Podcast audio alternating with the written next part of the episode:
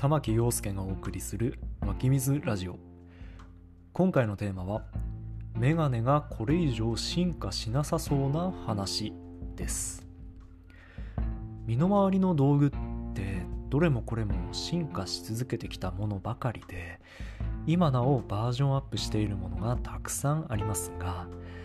中にはもうこれ以上新しく進化しなさそうなものがある気がします。その一つがメガネです。僕はかなりの強度近視で乱視も入っていてメガネなしでは暮らせない状態ですができることなら裸眼で過ごしたいなぁとずっと思っています。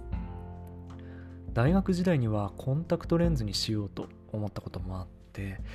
眼科の先生に相談したことがあるのですが度数が強すぎてソフトコンタクトレンズは無理だと言われハードコンタクトレンズを勧められました。それでハードを1年ぐらいつけていたのですがちょっとしたことで落としたりそもそも僕の目と合わなくて炎症をしょっちゅう起こしたりでもうメガネでいいやってなって今に至ります。本当はメガネでもいいと言えばいいのですがいかんせん度数が強いのでレンズも厚みが必要になってその上重さも重くなるのがネックなんですね。でレンズが重いと何が起こるかというとレンズの重みでメガネが自然とずり落ちていっちゃいます。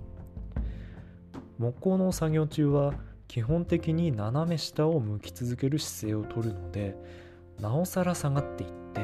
その度にメガネをクイッと上げなくちゃいけません。これがもう鬱陶しくてたまらないですね。メガネ市場さんはフレームがめちゃくちゃ軽いシリーズを出していますがいくらフレームが軽くてもレンズが重かったら何の意味もないという悲しさがあります。そうフレームはまだ進化する余地があるかもしれませんがレンズってもう多分どうしようもないんですよね。光を屈折させて視力を矯正させるのがレンズの役目ですが多分もう今の科学の力ではこれ以上レンズを薄くすることはできなさそうなんですよね。そのレンズってもう物質的にもう限界っていうかこれ以上薄くできないっていうかできるならもうやってるでしょうしね。とにかくメガネというかメガネ業界にはうんざりしています。そもそもメガネ屋に行っていい思いをしたことが一度もないんですよね。強度近視の人って厚いレンズが必要なのでレンズで顔の輪郭が歪んで印象が変わっちゃいます。だから必然的にレンズの面積が小さいメガネしか選べないんですよね。メガネに関する最悪の思い出があって僕が一時期つけたいと思って作ったウェリントンタイプっていうメガネの形があるのですがこれはレンズの形が正面から見て台形をしているクラシックな印象のおしゃれメガネです。でメガネ屋さんで試着すると当然レンズが入ってない状態なので鏡を見た感じだとこれいいじゃんってなるのですがいざレンズが入って完成したメガネをかけると度数が強いのに加えて面積が大きいので顔の輪郭の歪みも大きくなってしかも鏡を見ると目がめちゃくちゃ小さくなっちゃってその上とっても重いっていう最悪のメガネになっていました。そのメガネ2万円以上しましたがその後一度もつけたことはなく引っ越しの時に捨てました。メガネがおしゃれアイテムになる人って限られてるなぁと思いました。僕は小学校に入った頃からメガネをかけていて目が悪くなるたびにメガネ屋に行くのが憂鬱で